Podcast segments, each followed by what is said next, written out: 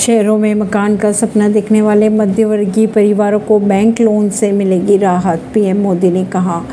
प्रधानमंत्री नरेंद्र मोदी ने मंगलवार को स्वतंत्रता दिवस पर कहा कि सरकार जल्द ही एक ऐसी योजना लाएगी जिससे शहरों में मकान का सपना देखने वाले मध्यवर्गीय परिवारों को बैंक लोन में राहत दी जाएगी। पीएम के अनुसार इस योजना के तहत झुग्गी झोपड़ी, चौल और अनधिकृत कॉलोनी में रहने वाले लोग ब्याज दरों में राहत के साथ बैंकों से लोन ले पाएंगे। प्रवीण सिंह, नई दिल्ली से।